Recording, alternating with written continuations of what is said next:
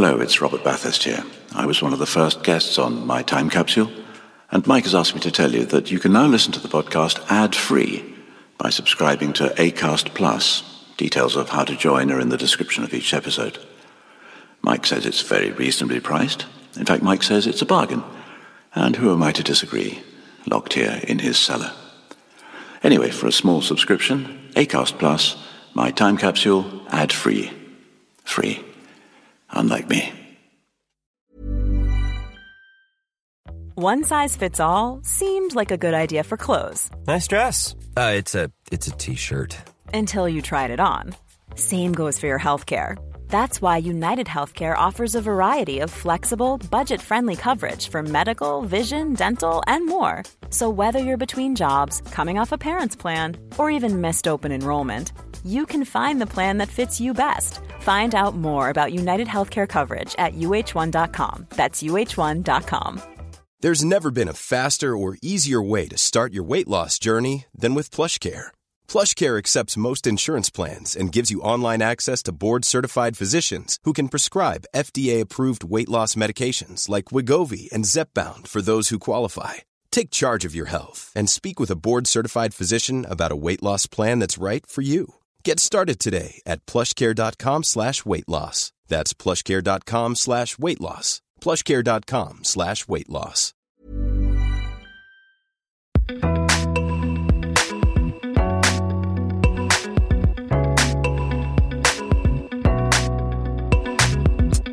Hello again, and welcome to My Time Capsule.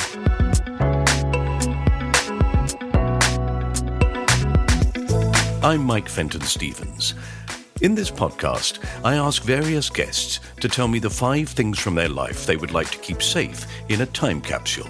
They can choose anything that is personal to them from any time in their life, but they can only choose 4 things that they treasure or love. The 5th thing has to be something they either regret or find embarrassing or unjust. My guest this week is the writer and actor Derren Litten. Derren began his career as what some people call a jobbing actor, which is not bad. At least he was an actor with a job.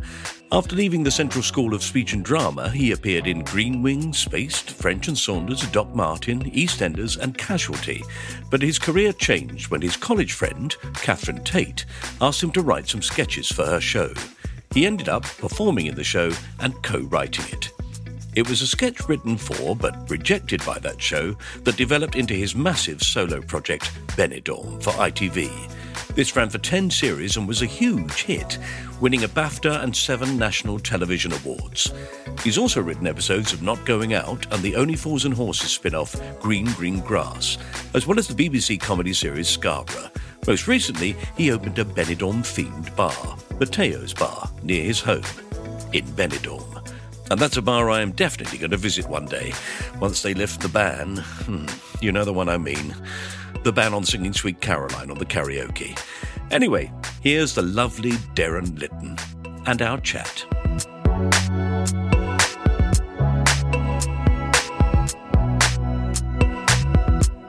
Well, Derren, how lovely to have you on My Time Capsule. It's very nice to be here. You're very welcome. I'm delighted to have you, actually, because I've always found you one of the nicest people to talk to. And I'm astonished to be here because I'm the least famous person that you've ever talked to. Oh, give me time.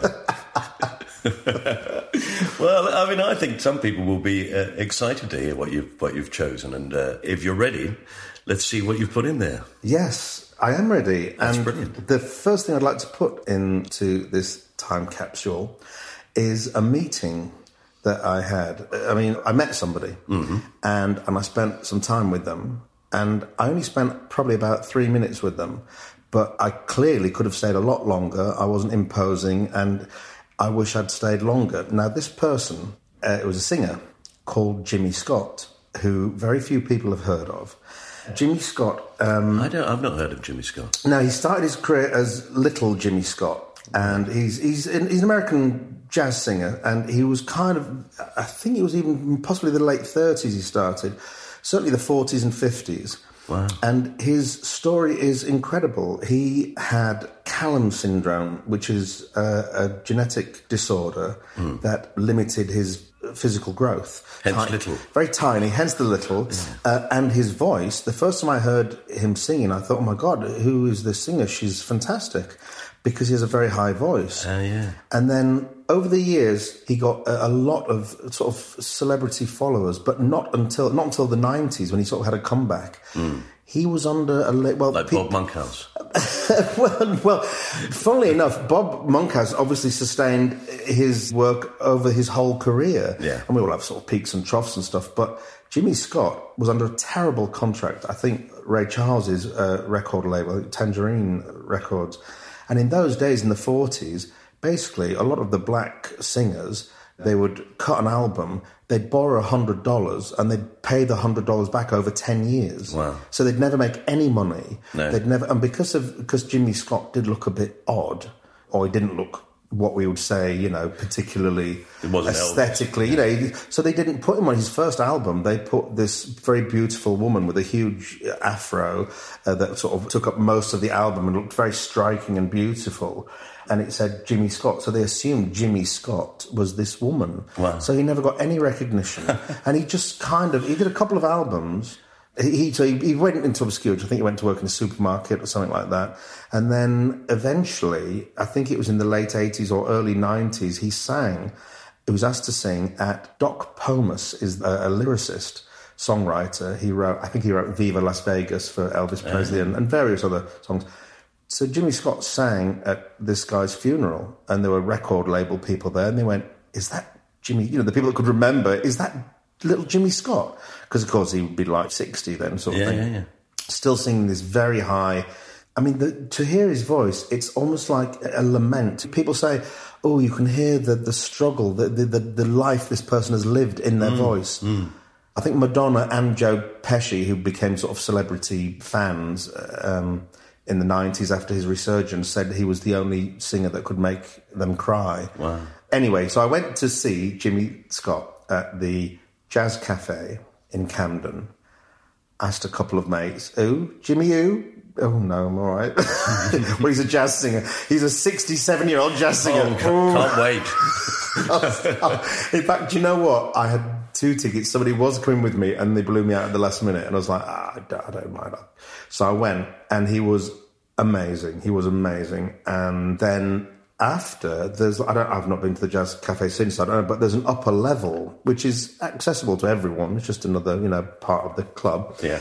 And then after the set, I was sort of hanging about. I thought, oh, I wonder if he's going to come through. I'd taken, like a little fanboy, my box set to ask him to sign. Of course, no phone cameras those days, no selfie madness, you know. There are always a few people in the world who you don't care, do you? You just want that signature. This person, like, such a legend.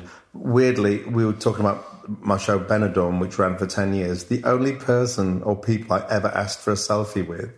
Now, we had Joan Collins, Cilla Black, you know, Tony Hadley, you know. Hale and Pace. Shamelessly. But we had so many people. I bumped into Gareth or Norman on the train the other day. That's right. Wasn't it terrible when they used to say, OK, travelling now, going in this car, Hale and Pace. And they say, sorry, we've got names. We have got names. Sorry, go on. No. What was it? Oh, yeah, the only person I've ever had a selfie with. Yeah. The Crankies. I've never asked anybody else. Brilliant. So I'm standing there in the Jazz Cafe, and he walks in... to this top bit with a couple of people, not loads of people, just 2 people, and they're sort of chatting. I thought, right, I'll go up, and if they're just deep in conversation, that I, you know, mind my own business, I'll just go home, blah, blah, blah. So I went upstairs, and I think I waited, not, you know, I didn't wait next to them, I sort of hid in the shadows for about 10 minutes, and then the person that was talking to him was talking to somebody else, and he was just sitting there, and I thought, oh, God... Dare I? Anyway, so I got my CD case out, the box set and my pen, went over. So Mr. Scott, I'm so sorry to bother you. Would you mind signing this? And he went, sit down, baby. And we sat and we chatted for about 3 or 4 minutes. And I was a bit in awe. So, like, I didn't want to sound like I was interviewing him or anything like that. No. But But he was so comfortable, and nobody else was talking to him. He would have quite happily sat and chatted for ages. So did you break the conversation off? Did you sort of go, well, I've taken enough of your time? Yeah. I said, oh, well, I better go. I've got college in the morning. I was at drama school. I said, oh, I've got what are you studying, baby?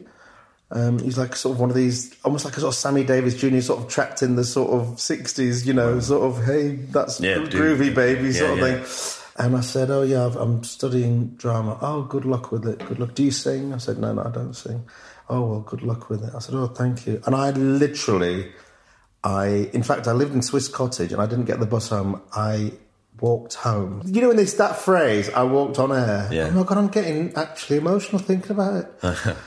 I skipped home and I listened on my little headphones, on my, Walkman, cassette Walkman or whatever it was. Mm. I listened to, and if I can recommend one album to start with, Falling in Love is Wonderful is an incredible album, but the one he did in the 90s, which were all covers, I'm pretty sure it's called Holding Back the Years, and if it's not, that's the main track on it. Yeah. And he sings these songs, and he sings quite slow.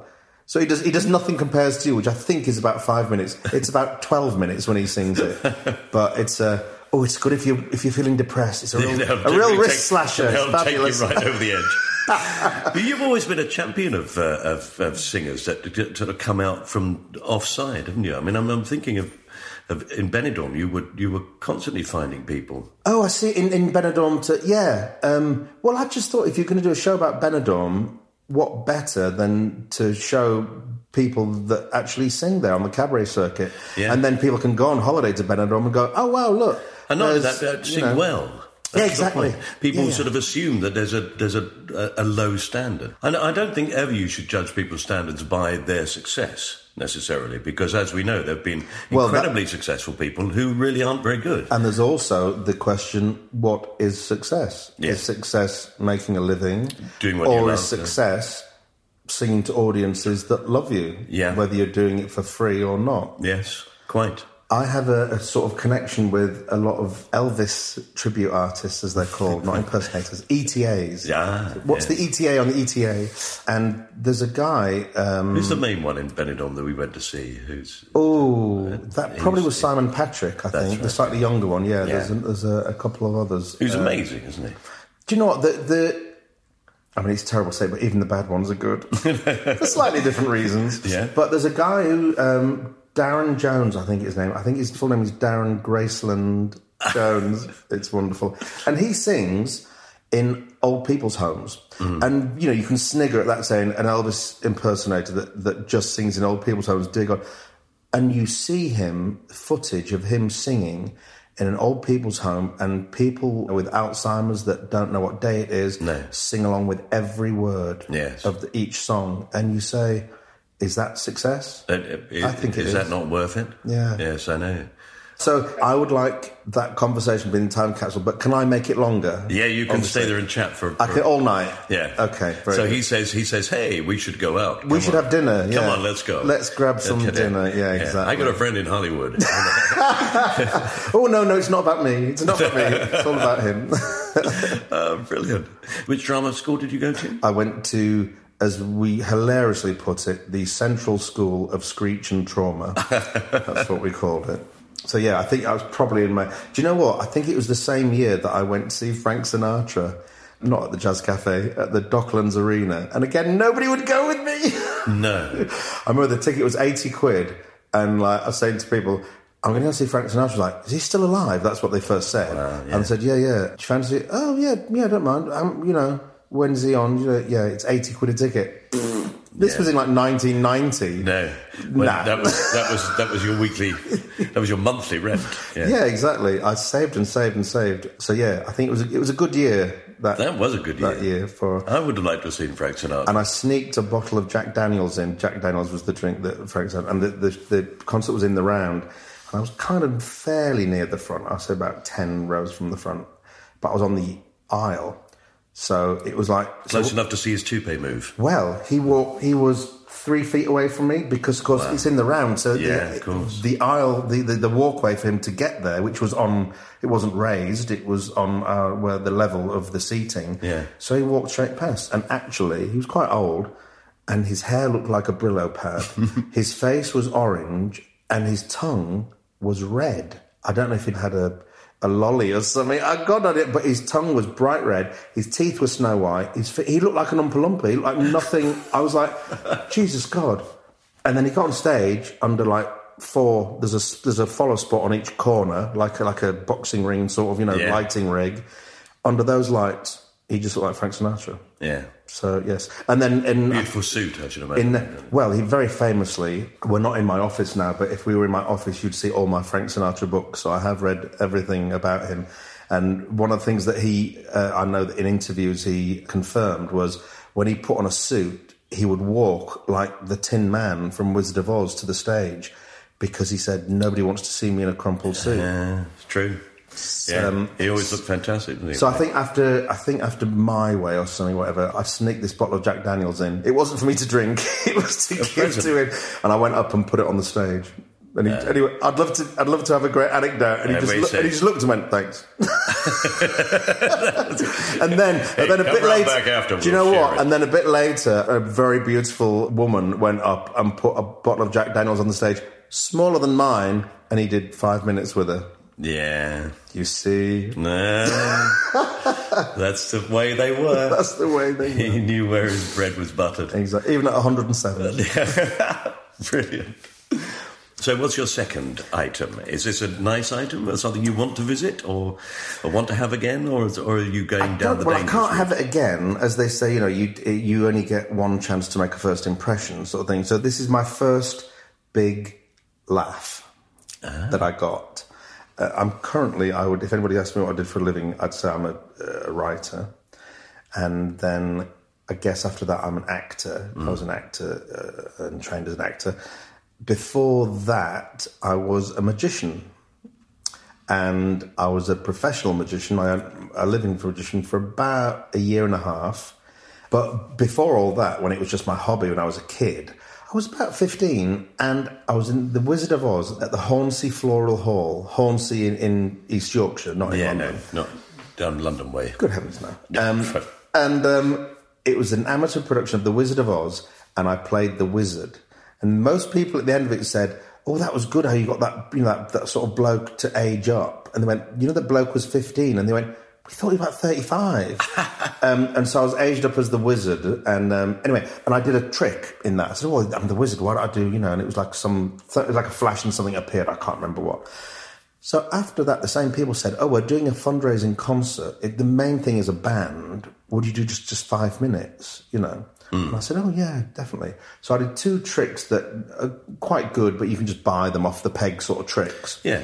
But my first big laugh, I thought, well, I'm doing these tricks. I said, in between, I was doing a lot of old jokes. There was a band behind me sitting there. So I was doing the whole, I've seen better bands on a cigar. And "You remind me of Glenn Miller. I wish you'd get on a plane and fucking disappear."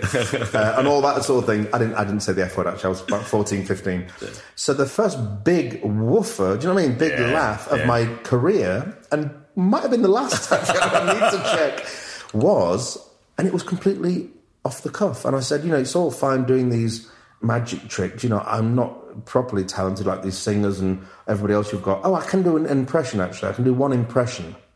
And I said, "Joe Johnson." Now, Joe Johnson was a snooker player, which was on all the time. Yeah, of course, then there was only like three channels or whatever, so, everybody knew. Everybody was watching it. And I just put my head down. I've got very heavy eyebrows, dark eyebrows, which were even more pronounced in those days. And I sort of put my head down and I just wiggled my eyebrows up and down, which this snooker player used to go down, and these eyebrows... it's not very good for a podcast, this, but my eyebrows look like two energetic caterpillars at the moment, going up and down and up and down. I did that, and it was everything else got, laughs where I thought they would. It's such a silly thing. An actual woof, the whole... And I think it was a combination, the fact that I looked about 12. Yeah. I'd been doing whatever it was. So, yes, I'd like to keep that in the time capsule. So what is it about that thrills you then? What, is that you suddenly went... It was just a surprise. It was just a surprise, because I always knew... I was a member of the whole magician's circle. I would do stuff from 12 or 13... And I always was the one that said, and, you know, I suppose it still counts, but it was a bit of a gimmick then. I was always the one that would say something that would push the envelope a bit too far. Yeah. Yeah. So I'd come on and there'd be like a magician that everybody tolerated. His act was appalling. And we put the handkerchief in the... Oh, no, that's the wrong bag. And that sort of thing. Oh, God. And like, so I'd go on after him and I'd say, thank you to Roger Strawn.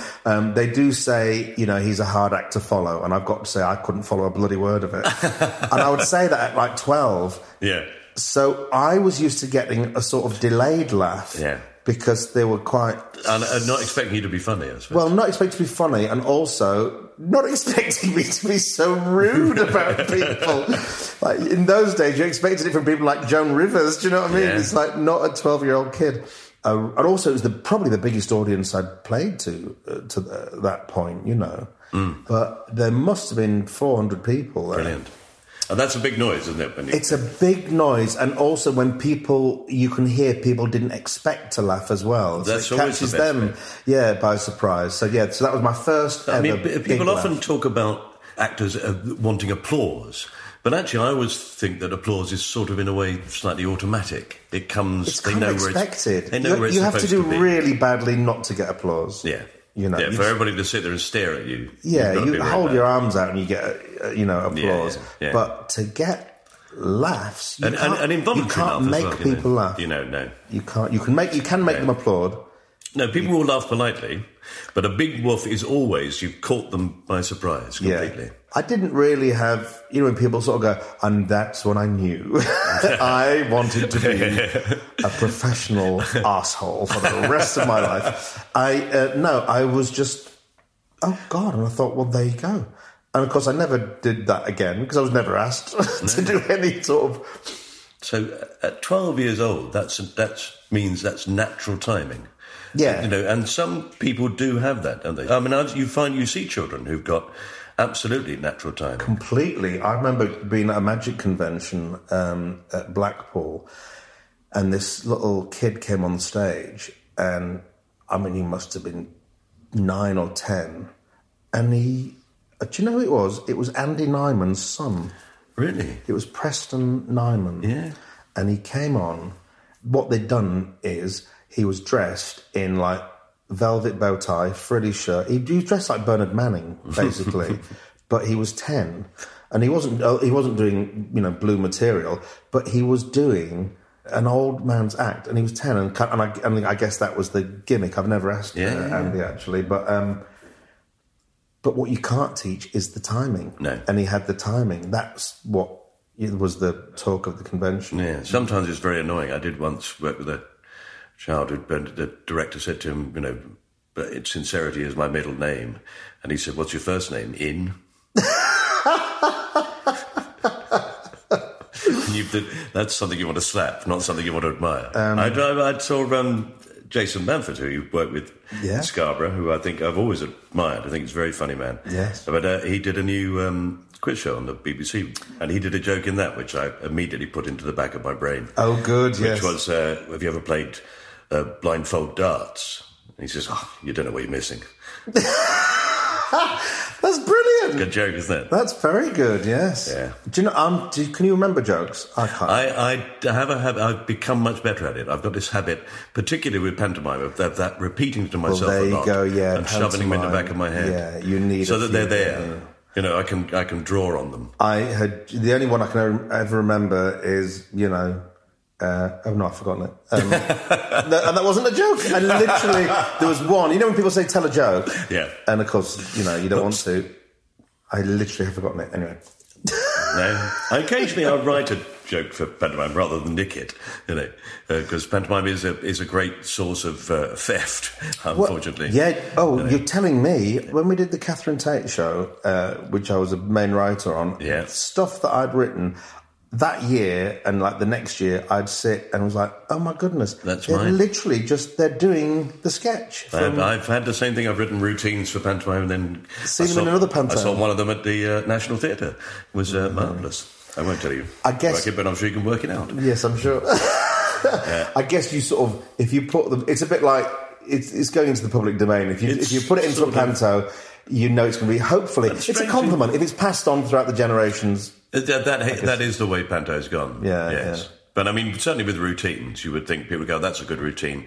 We'll do something like that at works, you know. And not many of them are new. They've been going on for hundreds of years. Yeah, of course. Yeah. You know. I had a joke staying in a lovely hotel. A woman said to me, would you like a wake-up call? I said, yes, please. She said, you're old, you're fat, and you've done nothing with your life.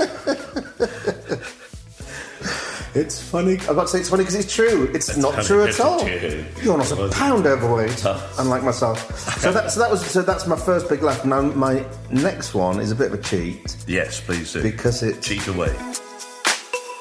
Right, we've come to the point where we take a short break in this podcast for an advert. We'll be back in a moment. Life is full of awesome what-ifs, and some not so much, like unexpected medical costs. That's why United Healthcare provides Health Protector Guard fixed indemnity insurance plans to supplement your primary plan and help manage out-of-pocket costs. Learn more at uh1.com. Many of us have those stubborn pounds that seem impossible to lose, no matter how good we eat or how hard we work out. My solution is PlushCare. PlushCare is a leading telehealth provider with doctors who are there for you day and night to partner with you in your weight loss journey. They can prescribe FDA-approved weight loss medications like Wegovy and Zepbound for those who qualify. Plus, they accept most insurance plans. To get started, visit plushcare.com/weightloss. That's plushcare.com/weightloss. Everyone knows therapy is great for solving problems, but getting therapy has its own problems too, like finding the right therapist, fitting into their schedule, and of course, the cost. Well, BetterHelp can solve those problems. It's totally online and built around your schedule. It's surprisingly affordable too. Connect with a credentialed therapist by phone, video, or online chat, all from the comfort of your home. Visit BetterHelp.com to learn more and save 10% on your first month. That's BetterHelp, H-E-L-P. Welcome back. Okay, let's get back to Derren Litten and find out what else he would like to put in his time capsule. It's my first big gasp. Oh, really? I don't mean me running for the bus. I mean, because I was a magician, when you do something and the audience... And you get a gasp. See, that's quite amazing. It's nothing like a laugh, obviously. No, it's completely different. Anyway, so this first big gasp that I got, again, might have been the last one, was for a school assembly. We were doing like a commercial, like a living commercial for probably a pantomime or something for the school. I would imagine I'd be about 11 or something. Wow. So myself and Philip Higginbottom were told to do this. Will you do an advert for the show?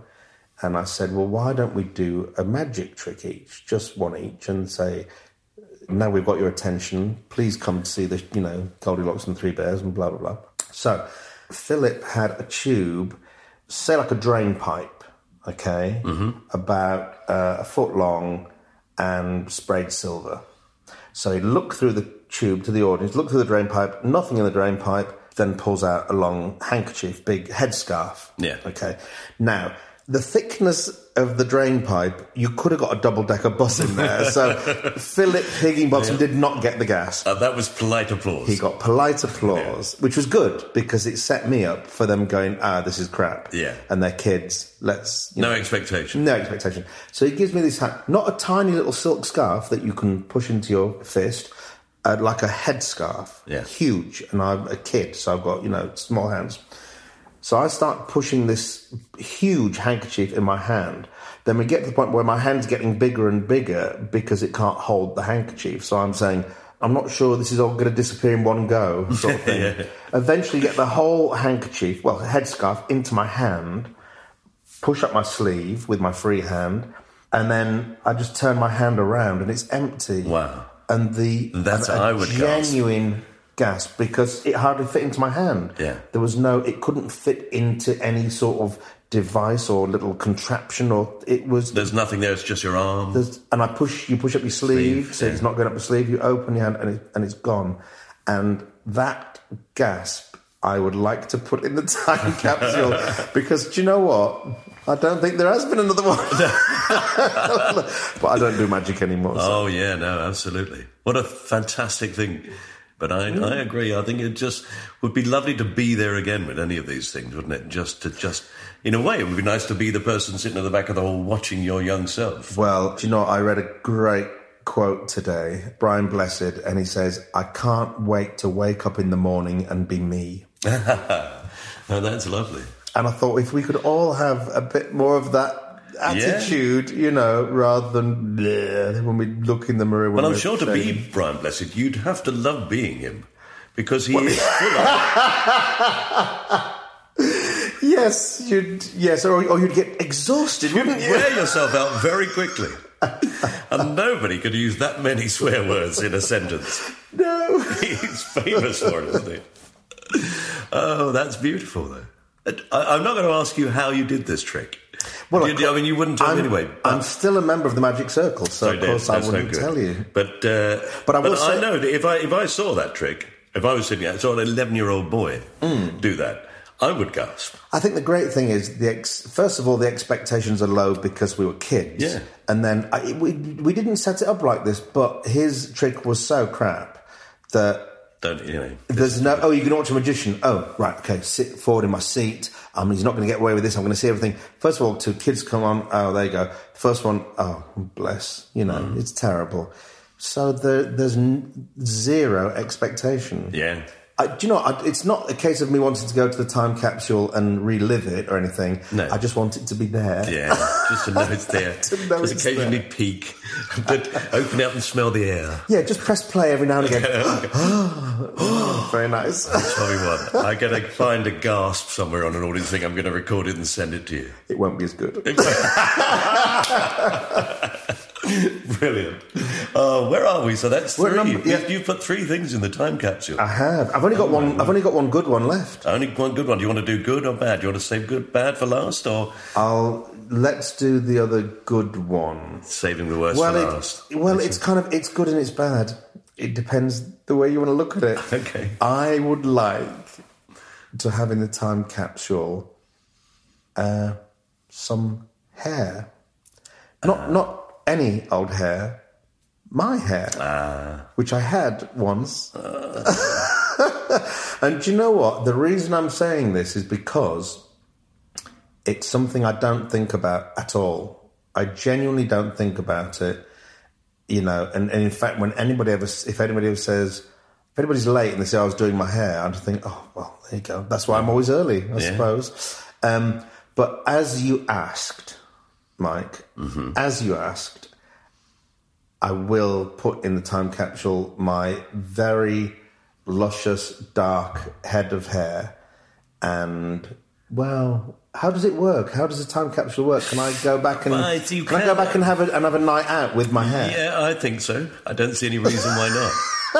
I mean, it's there for you to have, so you can take it out to go. Say, I want it back now. Okay. That's it. I've had it. So if you want to go, then. Want to put it back on. But the only reason, and it sounds like the lady doth protest too much, but the only reason I'm doing it is because I just don't think about it. Do you know what I mean? No. And with so many people, I spoke to them the other day who was going to. They said, "Oh, I'm getting the hair transplant," and of course, I went, "Well, as long as you're not going to Turkey," when they all do that. And they went, "Yeah, I'm going to Turkey." And I was like, oh, well, I'm sure they do a few good ones, but yeah, that's the other thing. If somebody said, for £500,000, we can put it back, you'd go, "Oh, if they." You make back and it's there and it's not going anywhere and it doesn't look rubbish. Yeah, it looks like it was.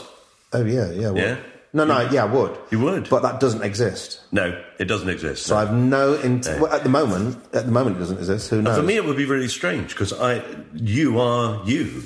Well, do you know what's really odd? Somebody said... They said exactly that the other week and they said, oh, I don't think you'd look right with hair.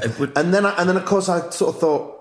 Well, that's annoying because I've got hair. I've just not got much of it, and you can't really see it very well. But it's terrible because now I've said it, now I've vocalised it. They go, "Oh God, he can't bear being bald," and it's like, no, it's actually fine. I've never known you mention it. But never even known you think about it. I would not ever think about it. But as you asked, okay, I offer you the opportunity. Don't blame me. You asked. It's my fault. Yes, I'll have my hair was always.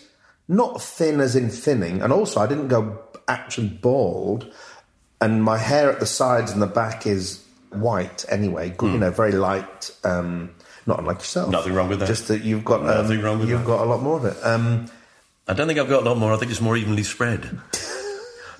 As my act, the bill mat of my act, little spread thin. That's basically my career. Yeah, but no, I'm not going to start doing a comb over. I'm not going to get. I wore a wig in a play about a year ago, and I sort of be blowing out my eyes as a gag, as like an affectation. But I thought, yeah, it's quite annoying here. Okay. Do you know what I would do? Even if the point is, if I did have hair, I probably would have the same haircut. You'd shave it all. Honest to God. But you'd be able to see it. You know? Yes, but you'd sort of go, but there'd be a thin veneer of it towards the front. There is. Well, now, for the first time, actually, I'm looking at your head closely. I don't think that people... And there is a lot of hair on it. There's quite a lot of hair on the... back of my head and the sides of my hair. But, of course, I cut it very, very short, and then... So I have a feeling if I shaved my head, it wouldn't look dissimilar. I've got a fairly thin patch of there. And well, of course, there's the other thing. I've got an acceptable shaped head. A very nice shaped head. Not very nice, but it's acceptable. No, it's very round. People... frightening, and sort some of people like trenches and dips in it and all sorts of things. And like a dumbbell, you know what I mean? Sort of like goes in a bit and then out a bit, like an egg timer. These awful... No, so I'm absolutely fine with not having hair, but if it's in the time capsule, I might go back and have a night out in the time capsule and have a bit of a flicky, fringy night. So did you have those nights then? When did that stop? I can tell you, I just had short brown hair, and it was clearly not really thick, but you wouldn't say, oh, look at that poor unfortunate guy with hardly any hair. It was just short. Yeah.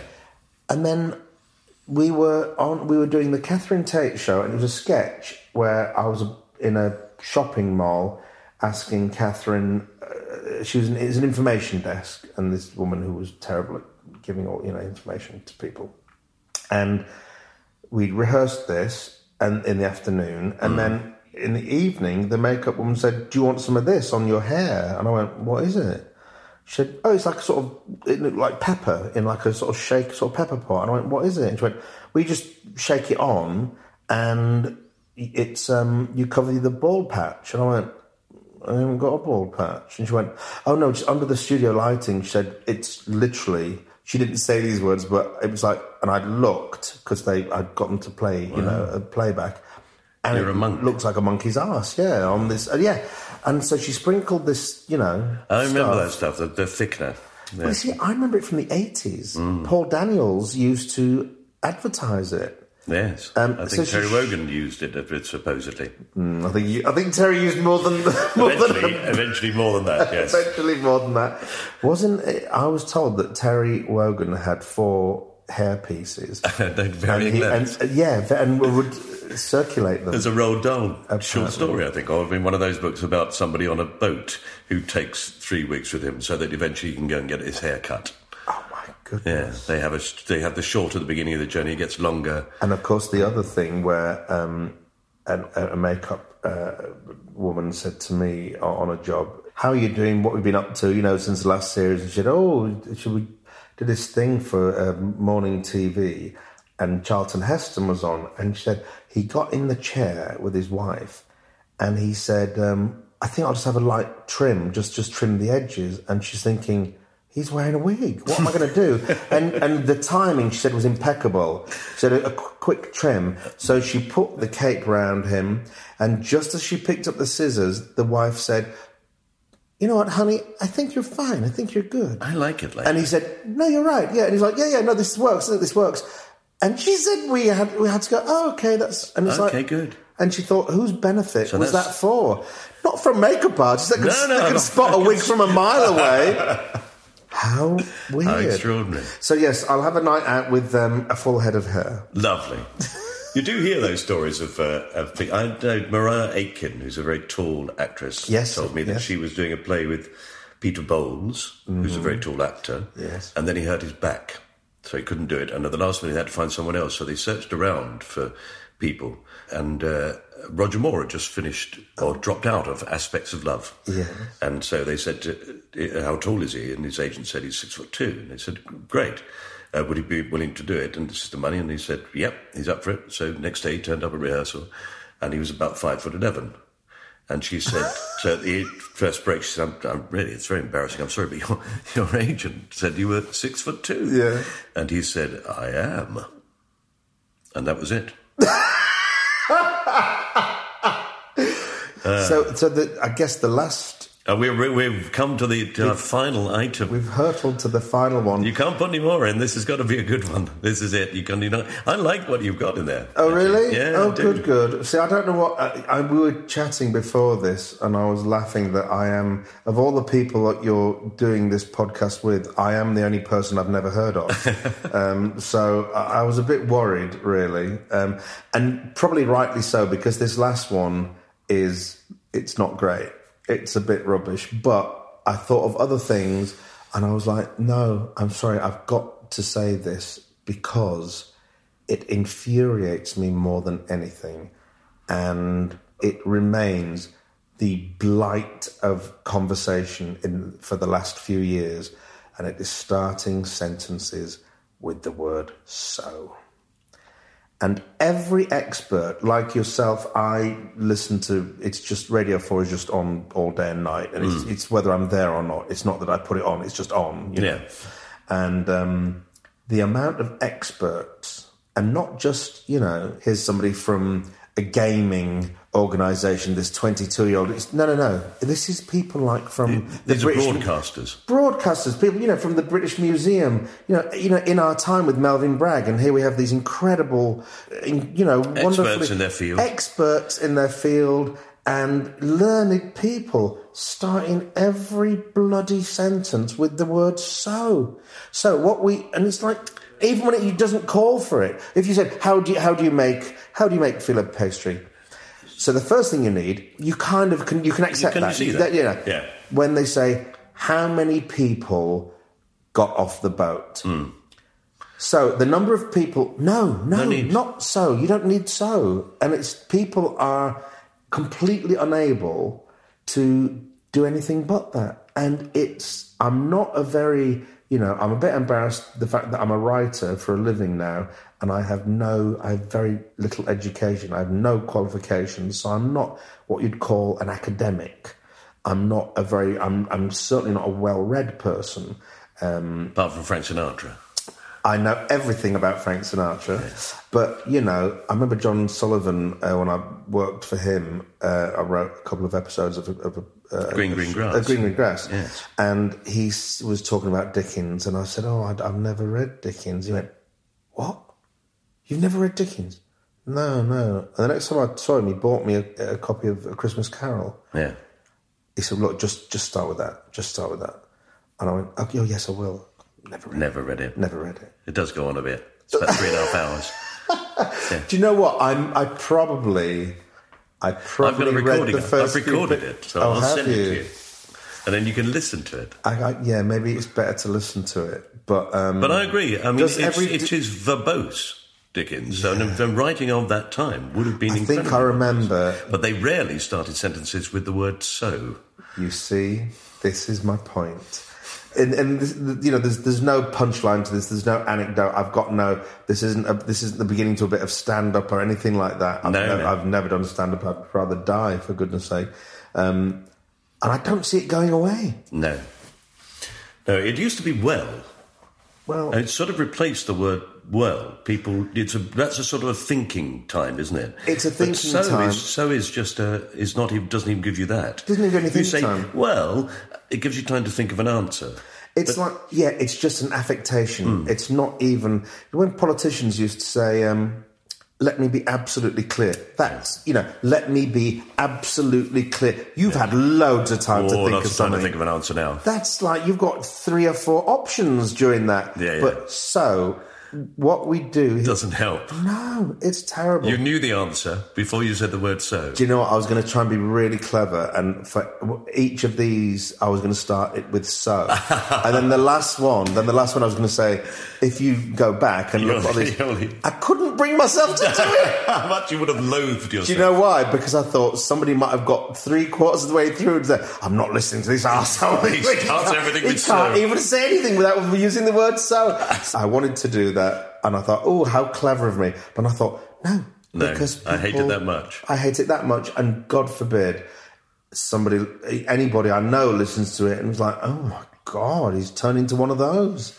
There are affectations, or in fact, just mannerisms of speech that annoy me, you know, and I think they annoy lots of people. I find it, as a man of a certain age, the use of like drives me mad. Whereas other people don't mind it at all. Whereas I spent all the... at the end of a sentence? Or it was like... I went into this like shop and bought a like dress. Well, how like a dress was it? It did not have any sleeves. You see, when I think of the use of the word like inappropriately, because I'm from Yorkshire, they'd use it at the end of the word. You know, people would say, how old is he? He's about 38, like... So it would be just a... But that's a sort of... I guess, I don't know if that's a colloquialism or I don't know what it is, but it's kind of accepted because that's how people... But in a way, it's the use of the like to undermine what you're saying all the time. So... Is it a get-out-of-jail-free card? Because you said, no, I didn't say it was a dress. It was like... It was like a dress. I think it's the same as so. It's just something that drops in that you can't help.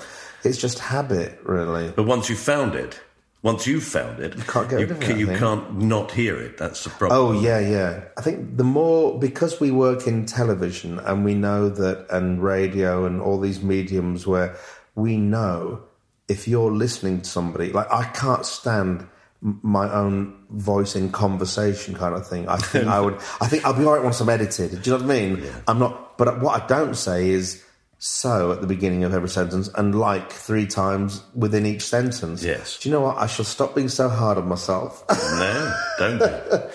Don't be, because it's been an absolute joy talking to you. It's been delightful. I was surprised and thrilled. I think I look at this as one step closer to Desert Island Discs.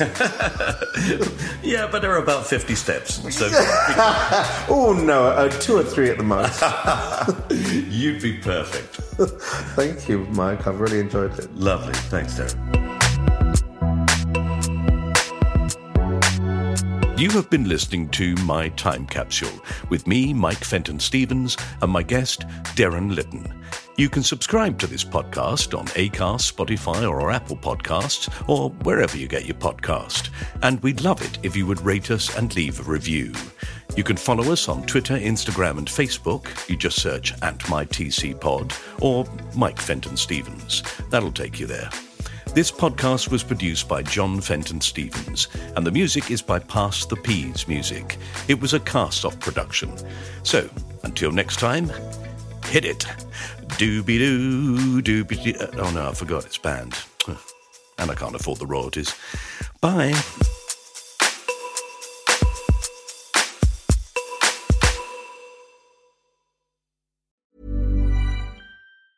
Planning for your next trip? Elevate your travel style with Quince. Quince has all the jet-setting essentials you'll want for your next getaway, like European linen, premium luggage options, buttery soft Italian leather bags, and so much more. And is all priced at 50 to 80% less than similar brands. Plus, Quince only works with factories that use safe and ethical manufacturing practices. Pack your bags with high-quality essentials you'll be wearing for vacations to come with Quince. Go to quince.com/pack for free shipping and 365-day returns. Mom deserves the best, and there's no better place to shop for Mother's Day than Whole Foods Market. They're your destination for unbeatable savings, from premium gifts to show-stopping flowers and irresistible desserts. Start by saving 33% with Prime on all body care and candles. Then get a 15-stem bunch of tulips for just $9.99 each with Prime. Round out Mom's menu with festive rosé, irresistible berry chantilly cake, and more special treats. Come celebrate Mother's Day at Whole Foods Market.